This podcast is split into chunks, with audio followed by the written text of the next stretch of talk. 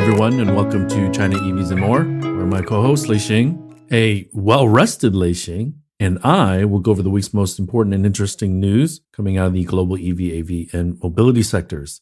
What Lei and I discussed today is based on our opinions and should not be taken as investment advice. For those that are new to the show, welcome.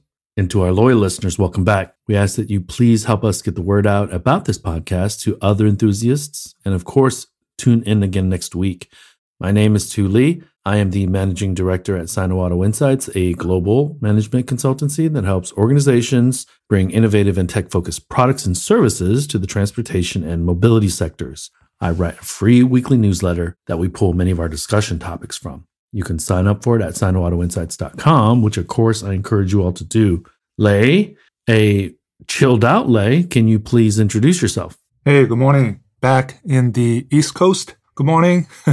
This is your co-host Lei Xing, former chief editor of China Auto Review, and this is episode number 150. First of all, go Lions. I'm rooting for Detroit simply because there's not much gone right, maybe except the Lions. And I'm talking about the auto industry, EVs. So I'm rooting for the Lions. Coach Dan Campbell, Motor City Dan Campbell, makes it really hard not to root for them. He seems like a really good guy. Yeah, especially after, my first NFL game was watching the Lions with you. So, That's right. So that makes it, price cuts, but I think we should begin with something else. Population cut. Okay. I think that's a more pressing problem or issue for China, not only because of the society, the economy, but the future implications for the auto market. And this is, we've seen the numbers. It's pretty dire. I want to use that word. Because it's for the second consecutive year, the year-end population dropped, and last year dropped by about 2 million, and this is going to continue for the years to come. We should talk a little bit about this implications on the auto market. 2 million people does not sound like a lot, but let's point to South Korea. Let's point to Japan, who also have very, very low birth rates in their countries, and they also do not have a very large immigrant population. And one of the best features, and you're actually talking to two people who are a product of that, is the immigrant history and culture of the United States. Yeah. And one of the major differences between the US and a lot of other countries' mature markets is that immigration has really, really helped build the United States into a superpower. I don't care what side of the aisle you're on, right or left. I'm an immigrant, you are or your parents are. My parents, yeah. Exactly. So you're technically first generation. Yeah. But you straddle both a bit. And you're proud of your culture. I'm proud of my culture, but that's part of the American culture. Everyone brings a unique set of values. And as long as we're tolerant, things are great, because I love the diversity of my son's school. And I'm sure you enjoy that stuff too, Lei. But I think that's the biggest difference, because with a low birth rate and no immigration, you're going to see a shrinking population. And let me add this one last thing, Lei, and then you can take over. My wife is, and I think your wife too, is a product of the one-child rule in China. Well, I was just going to talk a little bit about it, but go finish first. Yeah, so that's all I was going to say. So she doesn't have any siblings.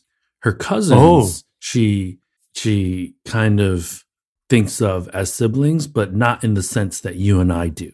Okay. Well, so my wife and I are both the post-70s, so-called. So I am actually the last of people born before the one-child policy. Okay. So I have a sister, and my wife has a brother, younger brother.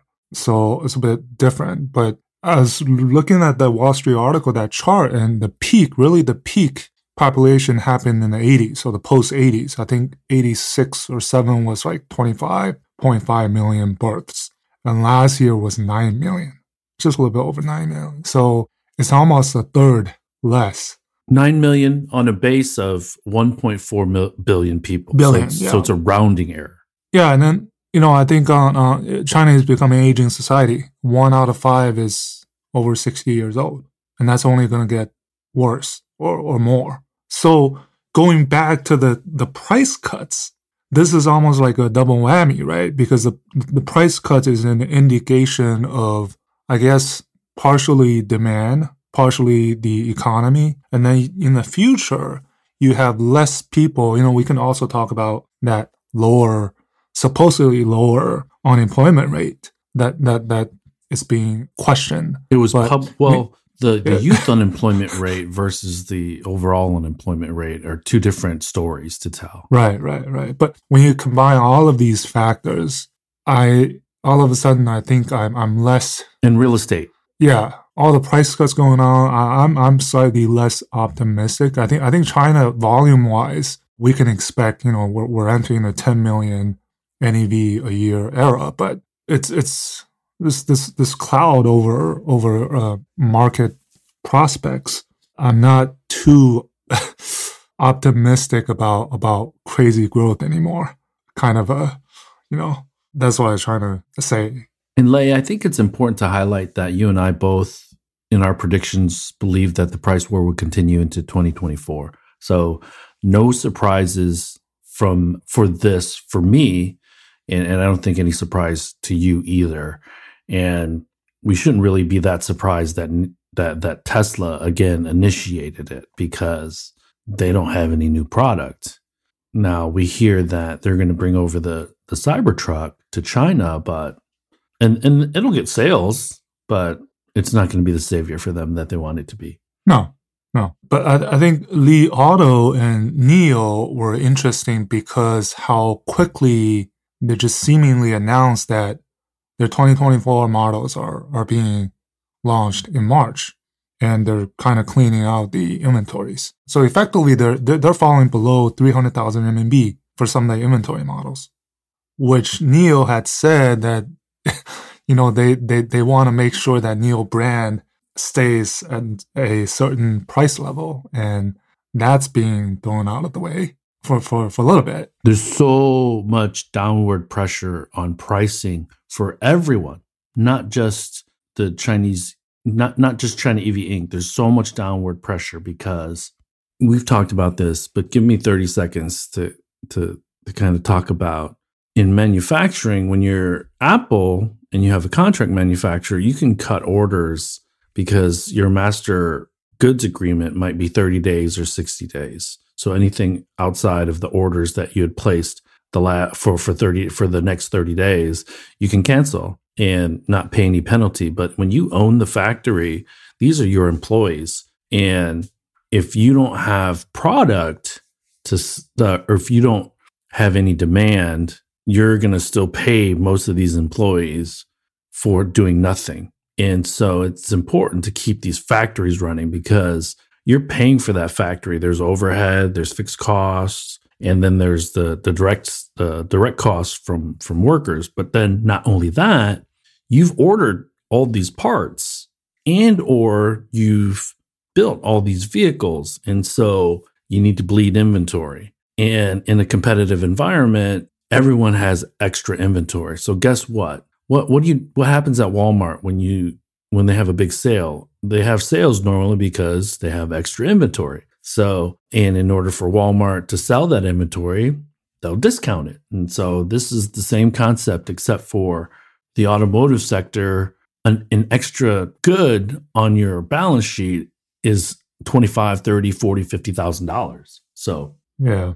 And more stories. So a couple of them. Beijing Hyundai, their Chongqing plant is being sold for half the price originally. I think it was 1.6 billion RMB versus the 3.6 billion RMB. And the story of this dealer that just closed down and all their cars were taken away.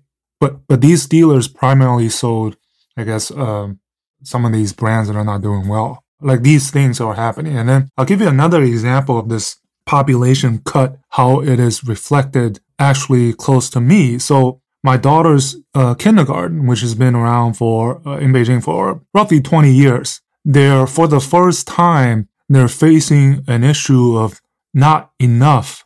So people who may be born, kids who may be born in the 2020, 2021, 3-year-olds, which are now at the age of going to kindergarten, they're facing a shortage. And all these 20 years before, it's been people fighting to get in. So that's something to, I read this article, Lei, that trips into China from foreign countries is down more than 60% from pre-COVID levels.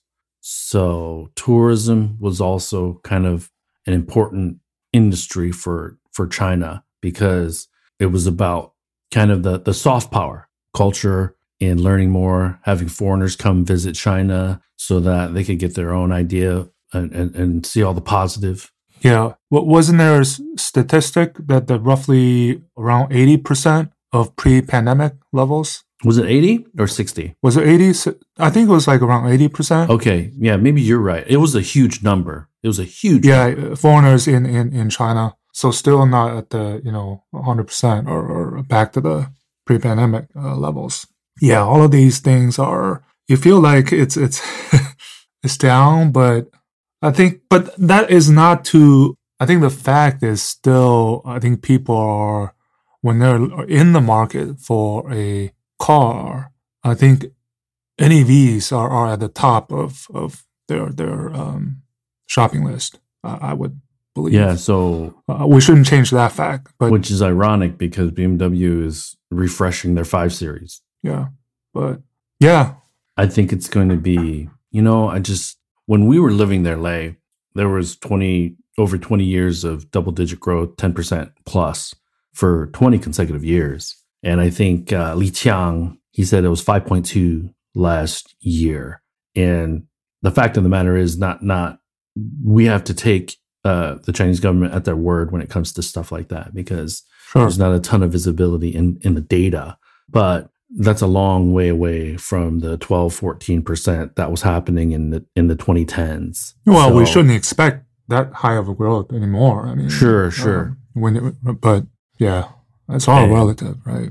Yeah, but it's going to be really challenging to keep the type of momentum that we've experienced in the EV space or NEV space over 2021, 2022, 2023, in 2024, at least for the China market. And that's why I think that the media is correct, at least to highlight. I think, trying to create this negative narrative is not helpful. But the awareness that, yes, there's a potential for a lot of exports into certain countries is yep.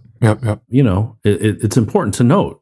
I think 2023 is also representing a turning point where China seems to be, at least on the autos and the NEVs, are really switching from a domestic-led to maybe they want to be a little bit more global, right? So you're seeing these actions. You're seeing these BYD you mentioned, right? Indonesia, their fifth or sixth planned overseas, I think. Sixth. Yeah, sixth. And more companies announcing that they may be considering exporting out of China is because part of it is because the domestic demand is weakening. So when you look at the total numbers, they're huge. But when you dig in deep, right, the domestic sales, I was looking at the Ministry of Public Security registration numbers. Last year was 7.43 million registered in China. So it's a lot less than the 9.5 million that CAAM published. So part of that went to export, part of that was in transition, I guess. So, these are all the different ways you look at things and kind of paint a different picture. It depends on what data you're looking at.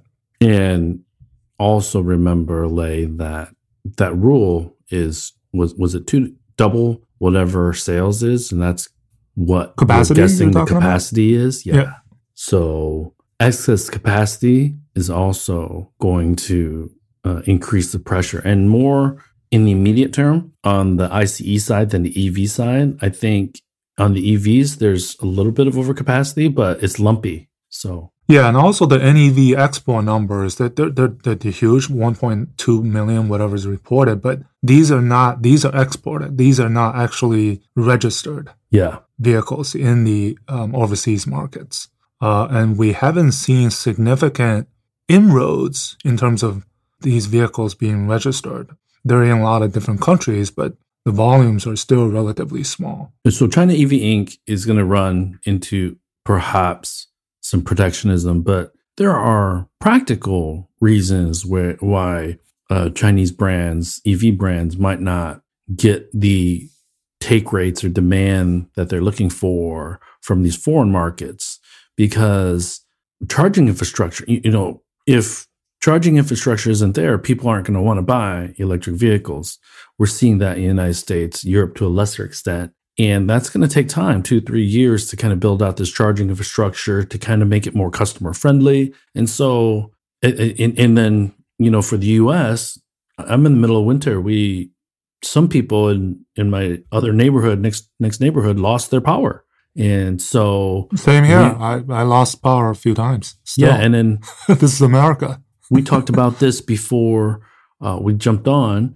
There are articles about Chicagoans that are Tesla owners that can't charge their vehicles, and or range is decreased by half. Now we're talking extreme weather, minus 10, minus 20 degrees, but that's a real challenge for a lot of people that live in the Midwest and the East where you are, Lei. So, and these are new experiences for folks that are in countries that are really just beginning to ramp EV adoption. So there's practical challenges for China EV Inc. to be selling into some of these markets as well. And well, that's why for the US, California is the entry place most likely. Yeah, for because of the weather.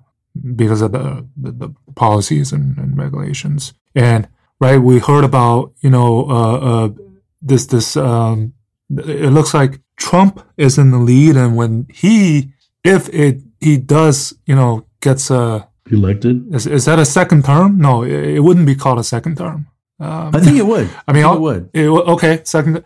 All these policies in place probably gonna get tweaked.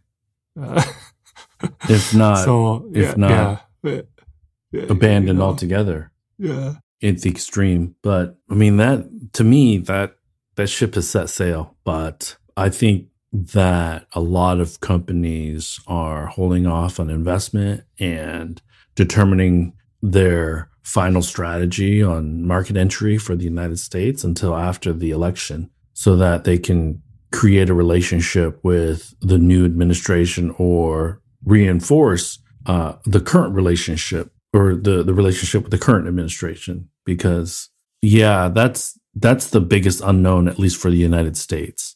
But man, the one thing that I wanted to let everyone know is you and I kind of just jumped into this price war. So Tesla cut prices 6 and 11% on the 3 and then the Y, and Li Auto followed suit. And then NIO followed suit. So just want to give you all a background on the three well-known players that have cut price just in the last 2 weeks in China. Yeah, Li Auto, they're looking at 800,000 units. And I already made a prediction that they're going to pass ABB, and I'm having second thoughts. But I think they will try every which way they can. They have the L6 coming out, and then a few BEVs.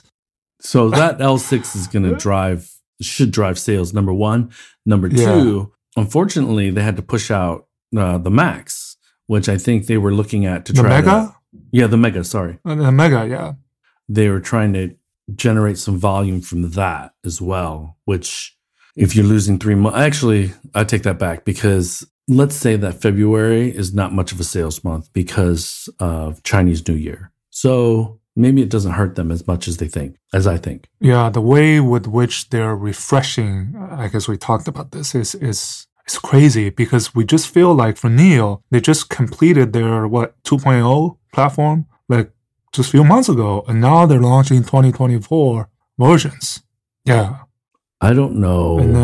And then, so looking further ahead, Beijing Auto Show time, we're probably going to see, right, XPeng's MONA. Yep. NIO, I don't know whether they'll announce the Alps. There's still more brands, and Xiaomi is still contemplating how much they're going to price the SU7. Oh, Lei Jun is probably pulling his hair out, thinking that. Yeah. Going into the announcement, he was thinking probably premium pricing, but now he will not sell that thing at the price he wants to, or he wanted to prior to unveiling it a couple of weeks ago. So, yeah.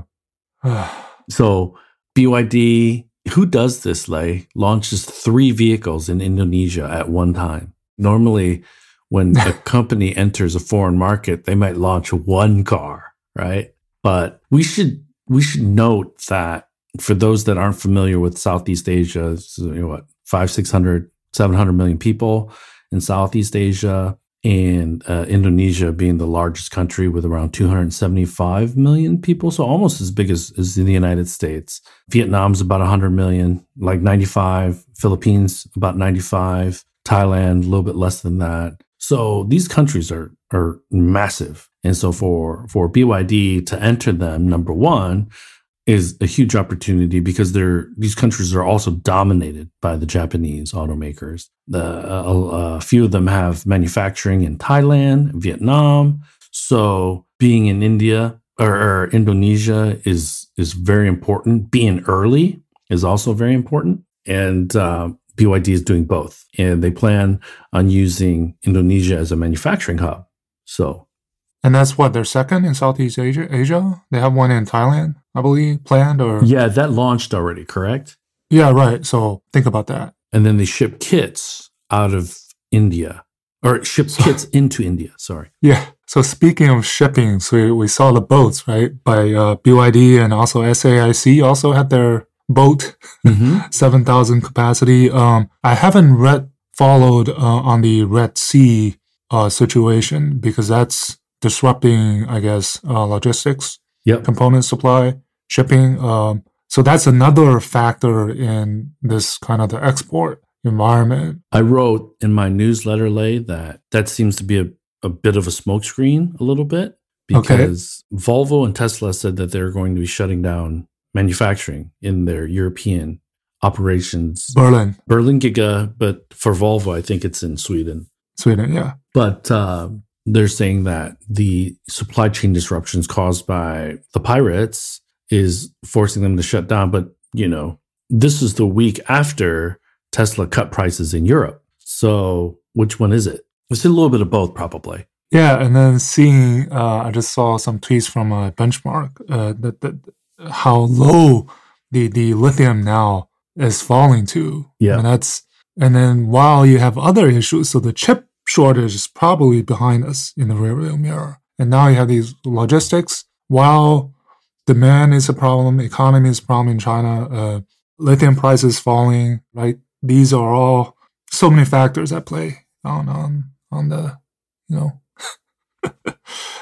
Yeah, the Chinese economy is a real challenge. I think it's something to watch for. It's going to really, let's say, force the Chinese government to kind of reconcile certain strategies that they have, diplomatic strategies, manufacturing strategies, exporting strategies. So, and I don't see the Chinese economy recovering instantly. It's going to take time. And just like the United States, China has structural issues that it takes a lot of effort, a lot of consensus to make changes to. And I'll imagine that this price war eventually will push out, if not already, the ones that can play this price war, if they don't have the ammo, I guess, profitability, then you lose. at the end of the day. Or a sugar daddy. Yeah. Because in the West, what we're seeing is the VinFast, some of these companies, not so much Lucid, not so much Rivian, but some of these other companies, Fisker, not able to really realize their product strategy, their manufacturing strategy, because they're low on cash. So and there's product issues, especially Fisker, right? Yeah. So, but to me, the product issues is kind of part and parcel with being an EV startup. So I don't look at, and I'm oversimplifying this, I'm trying not to, but you put VinFast in with Fisker having quality issues, reliability issues, and then there's one person in particular who's super long VinFast, and when everybody else is like, yeah, this is trash, but we won't go there. But yeah, anyways, so let me ask you, Lei. I'm gonna switch gears here because I'm actually a fan. Yeah. I'm gonna go there as well. Lotus Emeya, your thoughts? Emeya? Is it Emeya? There's no R? Not the Emeya. Emeya. I think that's how it's pronounced. I thought there was an R. No, E-M-E-Y-A, I think. Okay, because my eyes suck then. I tweeted that because it's starting at $92,000, so I tweeted that the 5 Series, the 6, the A6, and the E-Class needs to freaking worry. So it's not cheap still. I think it is not cheap. I don't know. In that EV price range is what? The Hi-Fi is in that range, I believe, and then the Yangwangs. Come on. We can talk like Hi-Fi is actually going to compete, but I don't even know if they're going to be shipping many cars the first half of this year. So... But Lotus. That's their positioning. I don't think they can. I mean, just below the 1 million RMB or the $150,000. So there's one friend of the show that is on. I won't put him on the spot, but I wonder if the Panamera folks are getting nervous because. Yeah. Let me say this statistic real quickly, and I'll get your reaction. Porsche posted global sales 330,000 +3 globally, driven by Europe and the United States. But the number that people should be focused on is the -15 in China, because for the longest time, I think last several years, the Chinese market has been the largest for Porsche. So think of it like what happened with GM. How China was the largest market until last year, and then the United States took back over. So these are really, really should be very concerning, not only because of the competition that is coming into the market, but because of the overall health of the Chinese economy. Yeah, that in fact is what they pointed out in the press release, that due to what challenging economic conditions. But what exactly does that mean? Does that mean demand? There were demand problems? Or was it allocation problems or something else, right? We don't know until we see maybe when they announce the annual numbers financially and see whether, I think last year they were at 18% return on sales. I mean, if China doesn't do well, but financially they're even more healthy, I don't know what do you do. Yeah. And maybe we see this year whether last year was an anomaly or it was start of a downturn. We don't know. Do you see the Emeya being a direct competitor to the Panamera? I don't know the exact. Or the Taycan? Could be. I think.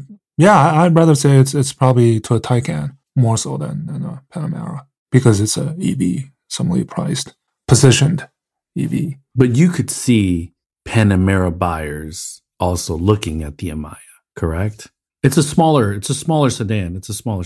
Yeah, from a brand point of view, reputation, or I think Lotus still has some ways to catch up to Porsche in China. I'll just say that.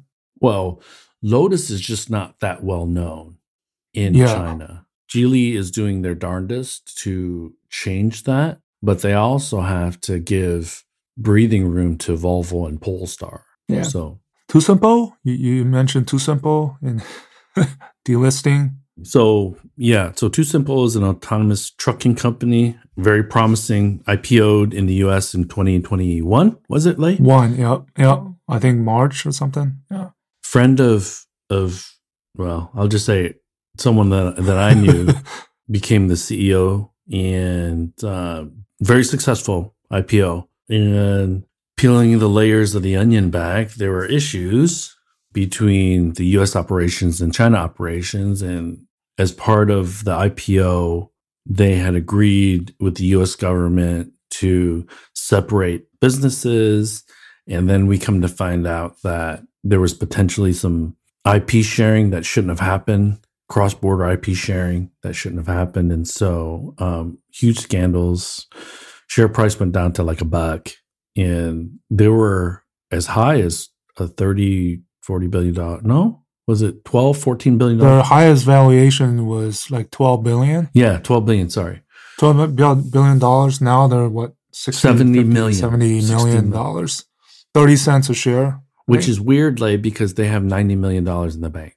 Yeah, so there's it's a fire sale right now too. So you could go buy a TuSimple truck.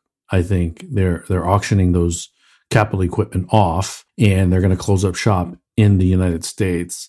And I think, I don't know, have you heard, is Chen Guo still the head of TuSimple in China? I am not sure, which is, yeah, there's a lot of, like, this, who is this company? I think that question is it a Chinese company? Is it a US company? All of these questions which made this interesting case study, because for a while, I think TuSimple was one of the top most promising autonomous trucking companies anywhere in the US, in China, in terms of commercializing. And now that basically we have, the only one we have now is Aurora, and they're not going to come out until 2027. And Kodiak. Well, yeah, Kodiak. But, and I think the way the saga, I think, involves so many things, right?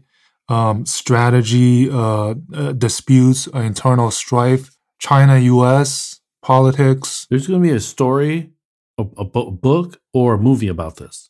And how Xiao Di was pushed out and his, from his point of view. You're just talking about the corporate stuff. There's FBI involved. There's SEC involved. So yeah, and SEC, and then what the other one, the FBI, right? Yeah. So, I think that's ongoing. I don't think that's closed. And I think overall, if we look at the U.S. autonomous vehicle space, maybe except Waymo, there hasn't been much positive development. TuSimple marketed itself really well. When they went IPO, just before they went IPO, they hired like 10 white guys, and they were dominating all the marketing. Their pictures, their titles, their experience was all dominating the marketing material for TuSimple's IPO. And they actually downplayed Xiao Di Ho. I think Cheng Lu was being interviewed, but I think mostly focused on these old white guys that were supposed to be managing the operations for the US. So the way TuSimple started was Xiao Di was the tech prodigy, and Chen Mo was a serial entrepreneur. Yep. So I think that was like the perfect combination at the beginning. I think it was 2015. And 2015 is right around the time when a lot of these startups, right, the Neos, the Xpons, and the AV startups started happening. And less than 10 years later, kaput, right? Gone, kind of. But, you know, there's billions of dollars involved. So there's a money grab. The fact that TuSimple got investment, I think, like right before the pandemic, I think 2019, 2020 was the time when actually the AV industry was kind of in a gloom, right? It wasn't that much investment at that time, following 2016, 17. I actually wrote in the newsletter that they just made the IPO window before it closed. Yeah. Because the Chinese government closed it for DD. They closed it for all these companies. And so, and then there was like Sina was involved. And Hydron, the trucking company now that Chen Guo is also the founder of. So, yeah. So this should be a lesson for all of these. It should be forewarning. I completely agree. China 40 companies, that some of them are looking to IPO in the current process of IPO, right? You know, our friends at WeRide, they seem to be keeping their nose clean. And they're likely going to be IPOing later this year in the US. So will there be an appetite? I don't know, but I'm sure there will be. Sorry. But the other companies that we should be looking at is the Geely companies as well, Lotus and Smart, Zeekr. So is there going to be an appetite for those companies? We shall see. But we also know that I believe Zeekr was supposed to be IPOing next month, but they've decided to hold off a little bit longer. So now they've made a point to show their brand in the United States. And big time. That's one of the reasons. So, I mean, in New York at CES. So, Lei, so what did you think about I don't know if you saw my newsletter, but I said, I highlighted. Yeah, I skimmed through it. Saying BIDAR to LIDAR? Well, it's yes and no. Okay. I think we talked about it in the last episode. You can clearly see that there's two, paths happening. There's the GUI where they're trying really to push this not LIDAR, but still advanced ADAS. Sure. And at the same time, I think LIDARs are still getting onto vehicles, right? The RoboSense, there are two of them on the Emeya. But what I'm really I mentioned MONA, right? MONA and also the C10 are some of the vehicles priced below 200,000 RMB that will have LiDARs. Yep. That's the commoditizing part of it, which should increase in volume. So I think there's both things going on, and we don't. At the end of the day, I don't want to say that LiDAR is done or everybody's going to put LiDARs on, right? It's both are happening. Yeah, I don't think it's done, but I think I see a path to it being commoditized in a very short period of time, by 2030 for sure. And then depending on how L3, so quite a few brands got L3 testing permits. The belief, or I guess the consensus for L3 is to have LiDARs. And this is where we have to take a step back, because at the end of the day, Lei, when we get to L3, at least commercialization of it, how will, and I'm not naming one OEM because all the OEMs are going to have similar challenges, how will they market the L3 ADAS in order for you and I to pay $20 a month or whatever, the $15,000 like FSD? How will they do that? One way is to create more awareness and emphasize the benefits of having it. But if it's only for one or two use cases, then it really, really doesn't. Me paying for it doesn't really have a ton of benefit, right? So as they get more licenses, as more use cases are opened up for these pilots, we'll see if the consumer will feel that there's value in being charged a monthly fee in order to have that capability with their vehicle. So, yeah. But I mean, to me personally, it would be perfect on the ring roads, because in the summer, when I was there, I drove a lot in traffic on the ring roads and just sitting there and going, stop and go. And that's the perfect. I got to laugh, Lei, because you say that now, and I agree with you. But 10 years ago on those ring roads, you'd have gotten an accident within 2 minutes. Yeah, 2 minutes. Yeah. Yeah, nope. For sure you'd have gotten into an accident, because third ring is completely fine, but especially if you get out into the fifth ring, sixth ring in the middle of nowhere, I still saw people going reverse on entrance ramps because they went on the wrong, exit ramp, and I'm like, what are you doing, dude? And so actually, the one thing I also wanted to get your comments on is SAIC had forecasted exports of 1.35 million versus 1.2 in 2022. So do you think they're sandbagging, or do you think that they don't feel they should be that aggressive with exports in 2024? Because that sounds pretty conservative.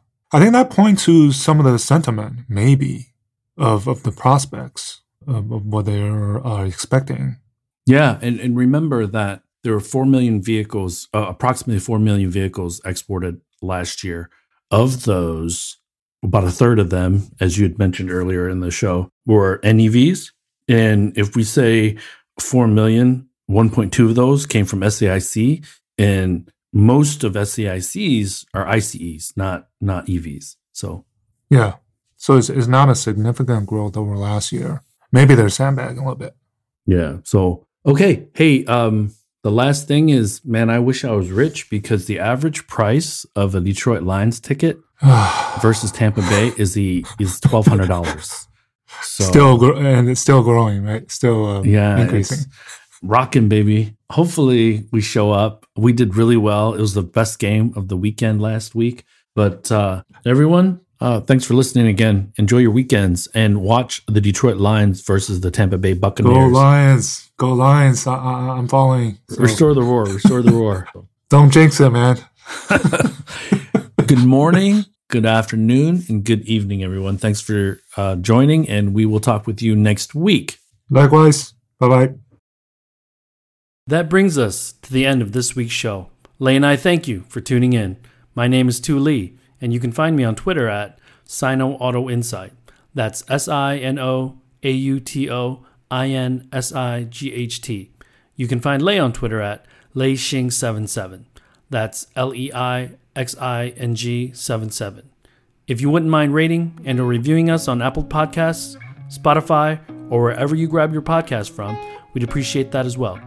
Even better, if you enjoy this show, please tell your friends about it. Please join us again next week as we track down all the latest news on China, EVs, and more.